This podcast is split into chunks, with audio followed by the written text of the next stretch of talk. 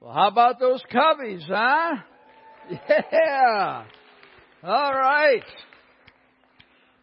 Back to back division titles.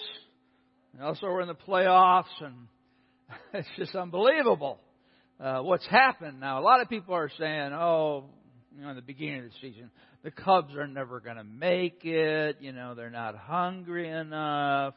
Uh, they just have lost their stuff. But what you didn't realize is they had a secret strategy. They didn't want to do the same thing as they did last year, so they said, let's start out slow.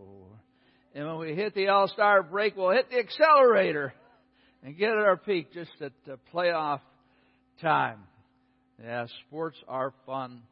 They're a gift from God to watch sports, to be involved in sports, and our God is so good. So I've, I've told you that every time the Cubs win some type of championship, I'll wear this.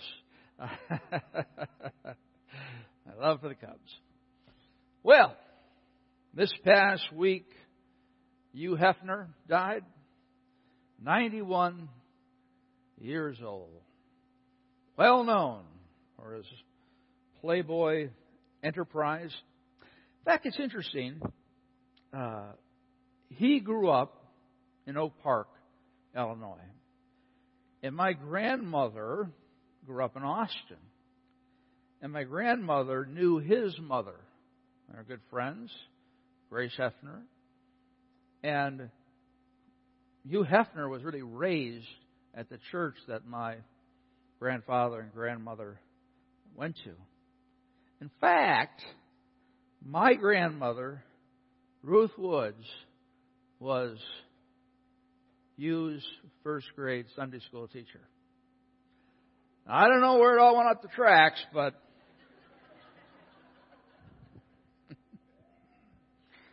now Hugh Hefner uh, reflects upon his puritanical religious upbringing. And of course, he can't, rejected it and did everything he could uh, not to live in that way. In fact, he said about the afterlife, an afterlife would be a really good deal. Yeah, I would vote in favor of that. But in the meantime, I urge one and all to live this life as if there is no reward in the afterlife and to do it in a moral way that leaves this world a little better place than you found it. Can you believe that? Be a hedonist. Do whatever you want. Satisfy your desires. But do it in a moral way. So you won't disrupt this world. Oh, what a hypocrite. What a hypocrite. What an evil man. What an evil man. God talks about evil men, and he's one of them. Uh, during my lifetime, I have seen a significant change in our culture. I have seen God dying in people's minds.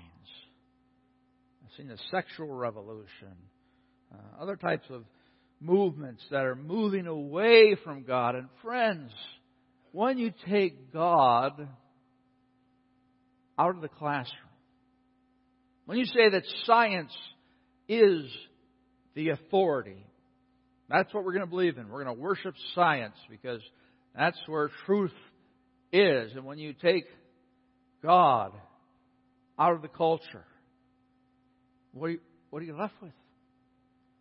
You're left with a mess. That's what you're left with. And that's what we are seeing every day. Over the last 60 years, we really have gone far, far from God. We're not as bad as Europe. Europe, of course, God is dead in their minds, and there's all kinds of churches that sit empty. And my my concern is that we're going to go in the same direction. In the same direction. And if persecution breaks out, different things of that nature, uh, people are going to stop going to church. Yeah, when persecution breaks out, you know who really is committed to Jesus Christ. And friends, that's what makes this series so important? Because the average person says, Yeah, I believe in God. But it's kind of like, Yeah, whatever. brought up in a Christian tradition. But it really means nothing to them. It doesn't impact their lives in any way. This is not important. Well, during this series, God Quest, we are preparing answers for people's questions. You have a faith. You are living in such a way that there is a God, there is an afterlife, and that you are serving Jesus Christ. Now, people are going to ask you about that. Why do you still believe in God? That's so passe and irrelevant. And this series, and of course other resources you get your hands on, will help you to know how to answer them. As the Bible says, be prepared to give an answer with gentleness and respect. It's great to have uh, teenagers in here. Uh, this is really important for you guys because you are really going to face a godless society, and you've already been impacted by that. So it's so important that you know the answers to these questions because many Christ followers go to college and they go through a couple liberal classes and oh, God doesn't exist. That's what they say, right? In fact, some go out of the way. I was I heard about one teacher at a university, and it's a math class, and every day he gets up and says God is dead. What's that about? That's an agenda. So, the questions we will be talking about last week is what is truth? Is there a God? That's today. Is the Bible true? Next week. Why do people suffer? Who is Jesus Christ? And the ultimate question. Now, this is a church wide teaching initiative, which means that I speak on this second signpost Is there a God? And then if you're in a small group, you see uh, some more video of uh, different people uh, talk about apologetics and then you discuss it. It's the best way to learn something. To hear it and then discuss it and study it and make it your own. So, if you're a part of a small group, and we encourage you to, to be a part of one because that makes all the difference. Uh, how you feel about church and uh, where you receive the love of God. Uh, so join a small group. Talk to Pastor Rich or Laura at our ministry center or go online. And also buy the book My God Quest, or God Quest, that is. That is the book you want to have. You also want to have the small leaders guide, small group, excuse me, small group guide, because in that it has the discussion questions for the small groups, and it also has daily devotions. What a great way to saturate your life with this truth, but having this as part of your tag time, your time alone with God. And continue to let the Lord speak to you about this. Don't miss this opportunity. Because if you just kind of slide through this and never really pick anything up or you know, never really are convicted, uh, you're going to be in a weak spot when people ask you to defend your faith. Be here every Sunday. If you can't, listen to the podcast uh, because this is critical in order to live in this world today. Let's look at Psalm 19, 1 through 2. The heavens declare the glory of God, and the sky above proclaims his handiwork.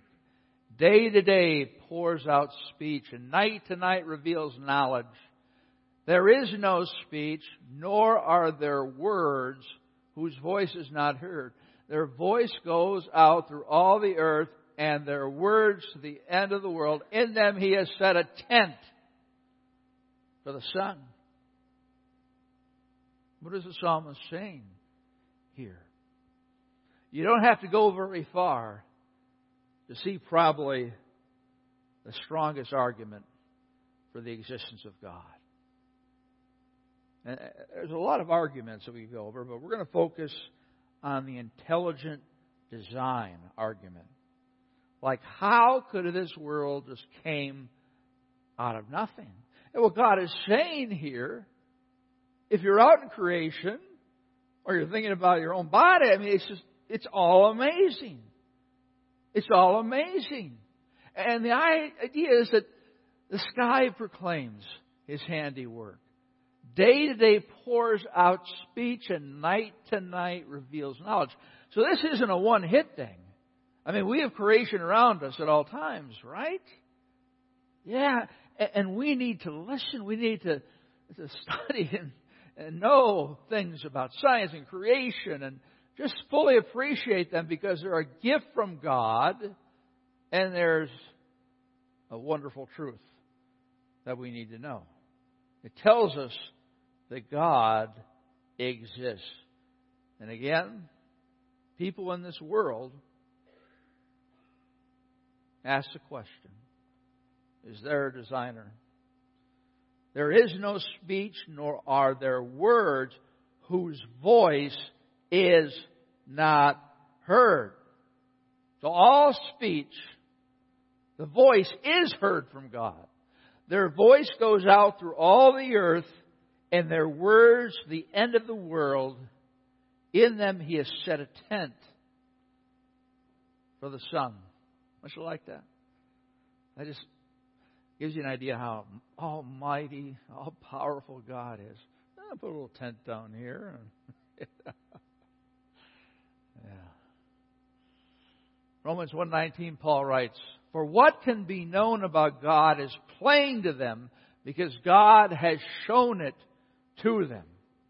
Again, every person on this earth has looked at creation and wondered, where did it all come from? Because this type of design, intelligence that went into it, doesn't come out of anything. There's something very special. Now again, people, God says, will consider that at some point in their lives. Now, they can turn away from it and make up their own religion, uh, uh, do something different, say there is no God. But that's the promise. Every person you talk with has seen creation. And creation continues to speak. That's a great question. I encourage you to write these things down uh, as I share them uh, so you can have them for uh, discussions in the future. But uh, how'd this all happen? right? How, how, how, are we here? What's our purpose? For his invisible attributes, namely his eternal power and divine nature, have been clearly perceived ever since the creation of the world in the things that have been made, so they are without excuse. So God is saying, nobody has a good excuse. Because they've seen my creation. They've seen the power that pours through everything. They've seen my divine nature. I mean, who could create a world like this?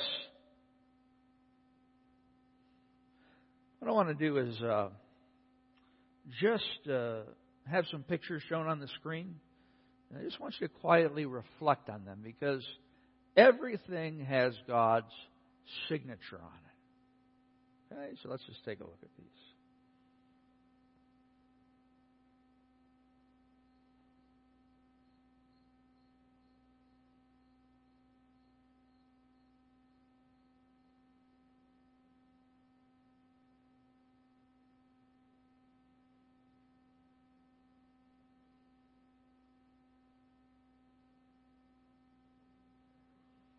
That's God's creation, isn't it? no doubt. God has designed everything. In fact, my oldest son Brian and his wife Katie are camping in Rocky Mountain National Park. And unfortunately, the temperature is 20 degrees. overnight. and it was raining all day yesterday. But there's something like a mountain. I tell you what, when I look, when I see a mountain, go to Colorado, wherever, I mean, that really is the most significant symbol to me of God's greatness. When you drive through southern Utah, you see all the formations that are there. That that really speaks to me. I mean, the best thing we can do here in the Midwest is go up in the Willis Tower, get on the sky deck, look around all four windows. Yeah, it's flat. Yeah, there's something about mountains, and uh, they testify to God. Now, let's talk about more intelligent design arguments. Let's just take the earth. All right, the earth. What does that tell us about God's precision in designing? Well, first of all, the earth is the perfect size. You got about 50 miles up, you have atmosphere, oxygen, nitrogen, those different types of things. It's the perfect atmosphere for life to thrive. Now, if you took the earth and moved it more toward the sun, what would happen? It'd burn. Or a little bit away from the sun, it'd freeze. But God has put it in a perfect rotation. He's given every element that you need to have life and growth. And, and this is his testimony. Always kind of funny, find it funny when uh, NASA goes out looking for other life forms. That's fine. I can understand the scientific side of it. But basically, their premise is okay, you know, all this came to being through the Big Bang, whatever you want to call it. So maybe some other planet has some type of life. But you see, they probably wouldn't be so interested if they believed in God. Obviously, the earth is custom made, right? It's made for life. And there are so many things we could talk about in regards to why the earth is so special. If you look at the earth, obviously it rotates on its axis and rolls around the sun. And just the 24 hour day of night and light, that is so important. If that were off to any measure, that would create a lot of problems. Now, we are so privileged here in Illinois, right? Because we experience the fall, the four seasons. Now, my brother moved out to California a long time ago, and it's always the same 70 degrees, go to the beach. No, here in the Midwest, we appreciate each season. We hold on to these hot days. And, you know, it, it's just more of a rich life. Don't you think? All right, whatever. but that was all designed by God. The earth. Another thing we need to take a look at is the moon. This is a moon compared to the earth, or size. Now, the moon is very important, right? Because the moon determines the tides on earth.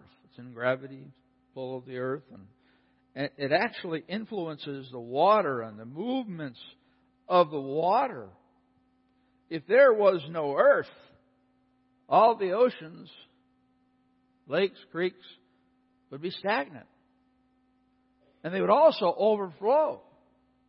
I'm waiting for California to drop, right? Well, the water would just overflow California if the moon wasn't there. I mean, come on. What about the brain? My, the brain. I mean, you're sitting there, okay, and you are looking at me. Everybody looking at me. Okay, all right. And I'm looking at all of you, And it's amazing how much information I can take in through my eyes, and as well do many other things simultaneously. I'm listening. Uh, that's something that I can do at the same time. Uh, my mouth is a little dry. I can tell that even as I speak. I'm thinking, oh, my mouth is kind of dry. Need some water. Ah. Uh, put your hand on your chest and find your heart, your heartbeat.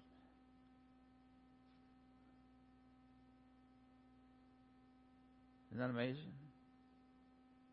Keeps pumping and pumping and pumping. 70, 80, 90 years. Or how about your breath? You have to think about taking a breath. Okay, I got to take a breath now. And then if you don't remind yourself, you're going to die.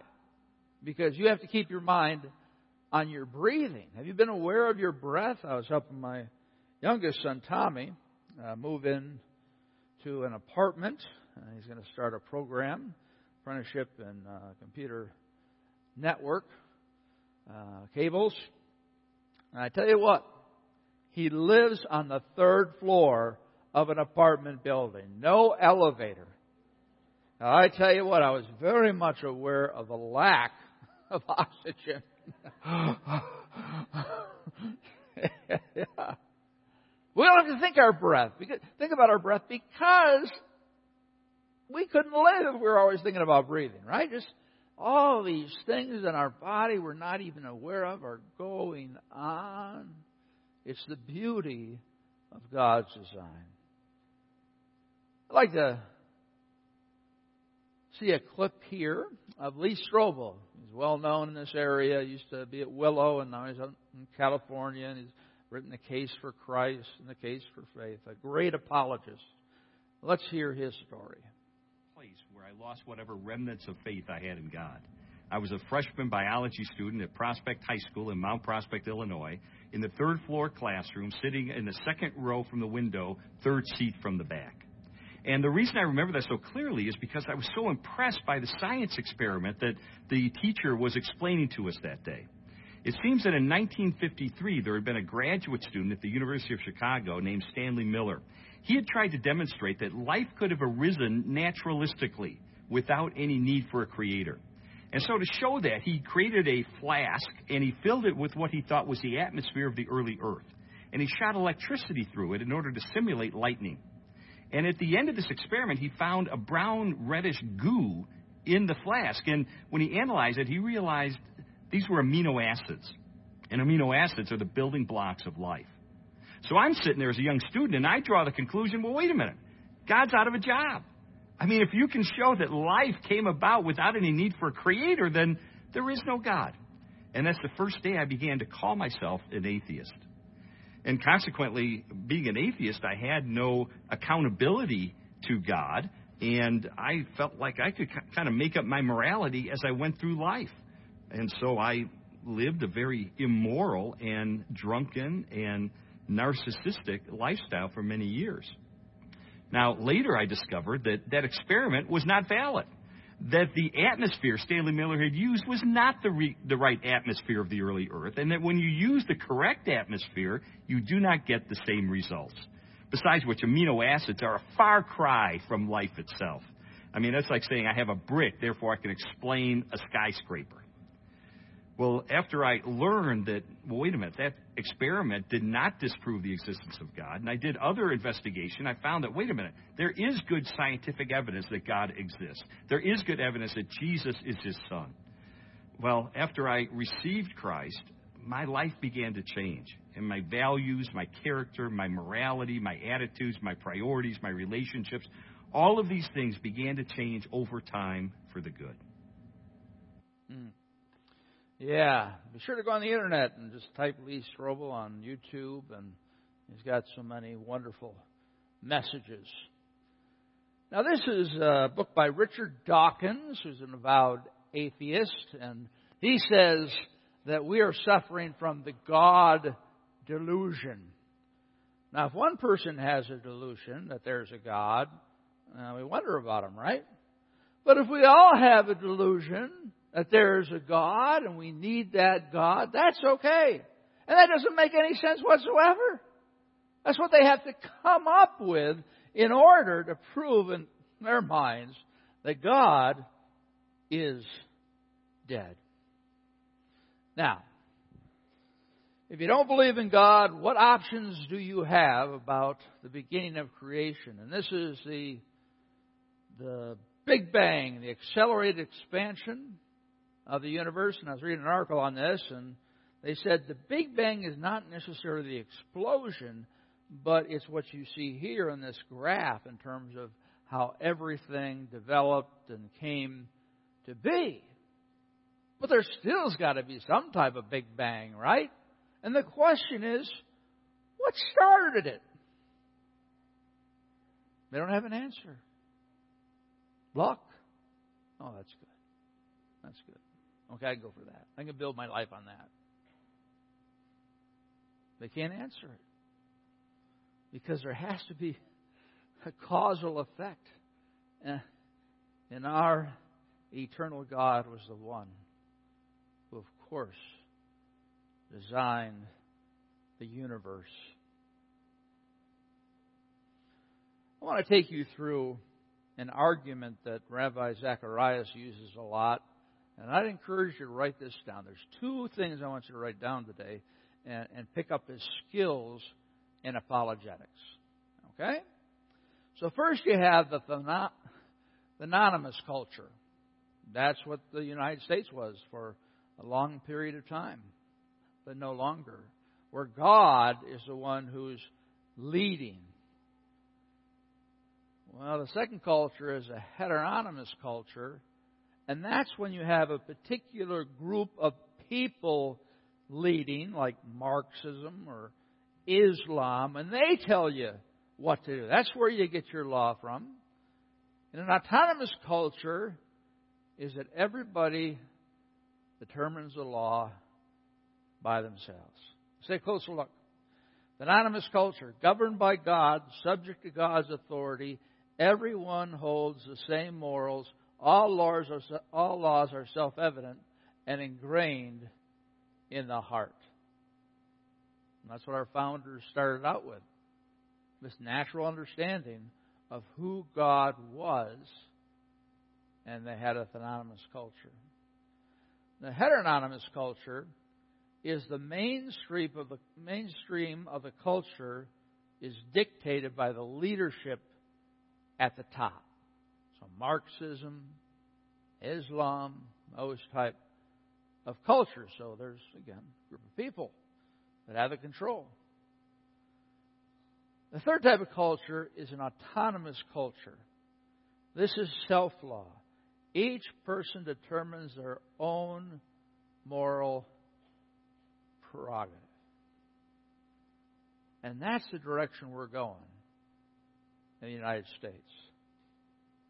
Okay, well, that's great, you know. I look at you and I say, I can't stand you. I'm going to kill you. And says, You can't do that. Why can't I? Because I believe this. Well, I believe this. Right?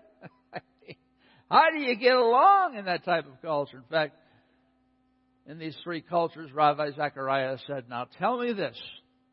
If we are autonomous culture and I answer your question, are you going to give me the privilege of my autonomy too?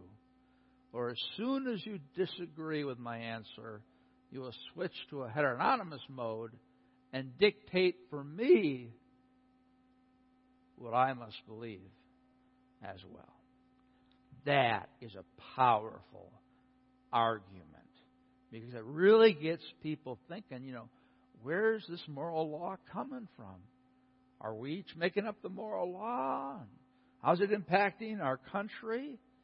So you can go on the web and just look for Ravi Zacharias' three uh, cultures, and you can find that. And I would really encourage you to memorize this because it is a great conversation starter. Because when you get to the autonomous part of it, okay, well, who makes the rules? I do. Well, I do. The whole thing falls apart, which is happening. Right? So that's the first skill and the first uh, tool you can use. Another great tool if there is no God, we don't have a moral law, meaning in life, and hope. If we don't have God, there's not a moral law. Right? Because the moral law has to be given to someone who created people. And people say, "Well, I just, I just uh, go with my conscience." Well, sometimes your, your conscience is right, and sometimes it's wrong. It's a sinful conscience, and again, you're not going to have agreement. There has to be an outside source that creates and establishes the moral law. And uh, again, if a person says, Well, I believe in self law, and say, Okay, well, uh, you believe this is right, and I believe this is wrong, so who's right? You have to go back to heteronomous culture, a moral law. Another thing you can't have is meaning in life. I mean, if you don't know Jesus Christ as your Savior, why are you here? I mean, if you're just a product of the Big Bang, you're an accident. Now, that's great for self esteem, isn't it? Oh, honey, little bear, you're just a little accident. And I hope life goes well for you. That's the only thing you can come up with. This came out of nowhere. We live through this life, we turn back in the dust, and that's it. Oh, that's really inspiring, isn't it? Do you know the reason there are so many teenage suicides today? Because they don't have a moral law, they don't have meaning, and they don't have hope. I don't blame them in a sense, not a good thing, but our culture is saying, go out and find your own meaning. Go out and find your own moral law. And as things we've seen over the last couple of years have just been, um, I don't know, shattering to our culture. Because the people that speak the loudest, right? Many times they get the change. They get their law, which contradicts with God's law. And the most important thing is hope. Hope is what drives us from day to day. Hope is something we hold on to in the midst of an illness, in the midst of a loss, in the midst of problems. And again, most people, as they start out their lives in their 20s, they think, oh, life will hopefully be great for me. And that's where my meaning is. And they get over 40 and they realize, whoa, this is not working. Nothing makes sense here. We need hope. There was a story about an 11 year old boy over in another country, and his dad died when he was one year old, and then his uh, sister, was a miscarriage, died, stillborn. And he went to the medical officials and said, I want her body. And they said, No, you can't have her body. So what he did, with the help of adults, is he spent a year in court trying to get the right to have her body. And he won. You know what he did? He went out to a particular location, uh, put the body, whatever it might be wrapped in, and he buried it. And he had a, a funeral service for his daughter, or his sister, that is. He had all this toy animals out there. And, and then what did he say? He said, I know now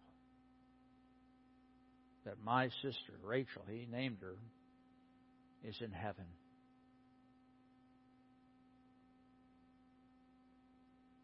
He went to that degree to receive some hope.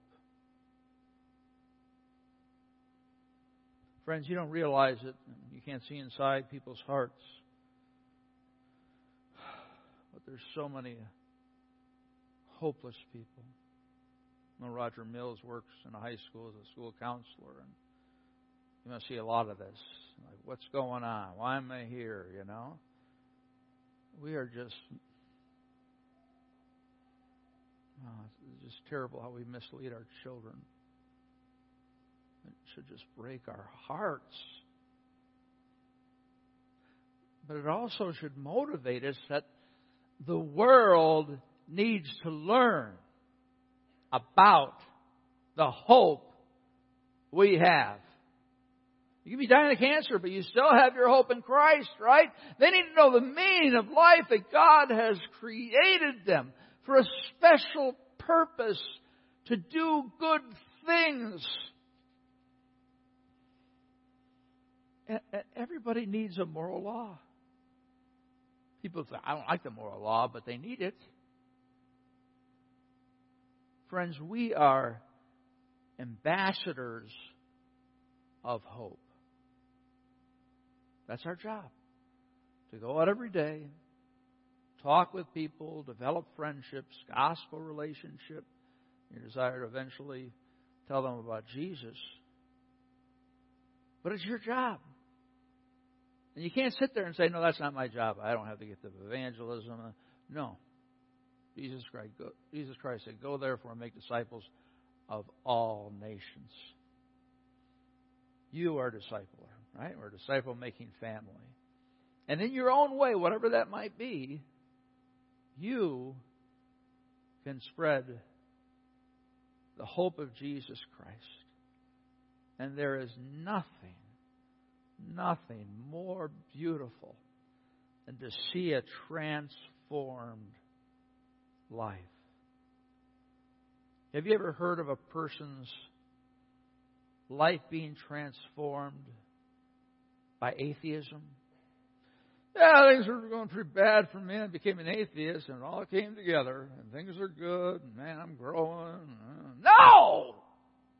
No, no, no. That's why we know that Christianity is true. Because it changes lives. So many of you can get up on a stage and say, Jesus Christ changed my life. But no atheist will. They got no hope. They got no meaning. They've got no moral law. And we are a mission. We are a mission of believers. And that's our job. And my desire over the next couple of years is that we would just have such a heart for people who don't know Jesus. We have these relationships and we're speaking into people's lives and that's what it's all about. Why else are we here? Why, why does God leave us here after we're saved? There's no reason to stay here for Pete's sake. He leaves us here to be a witness. To be a witness. Let's pray together.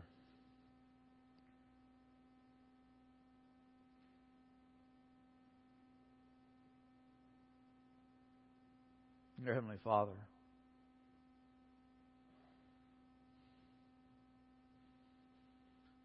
it's just so wonderful to hear the, the truth of your word. Lord, I want to thank you that we have a moral law. So we know how to treat other people, so we know how to treat you, and how we can find true satisfaction in life. Lord, I want to thank you that we have meaning. We can get up every day, no matter how bad things might be. I can live for Christ today. He's my hope. Lord, that's the greatest thing that people are looking for, and we've got it.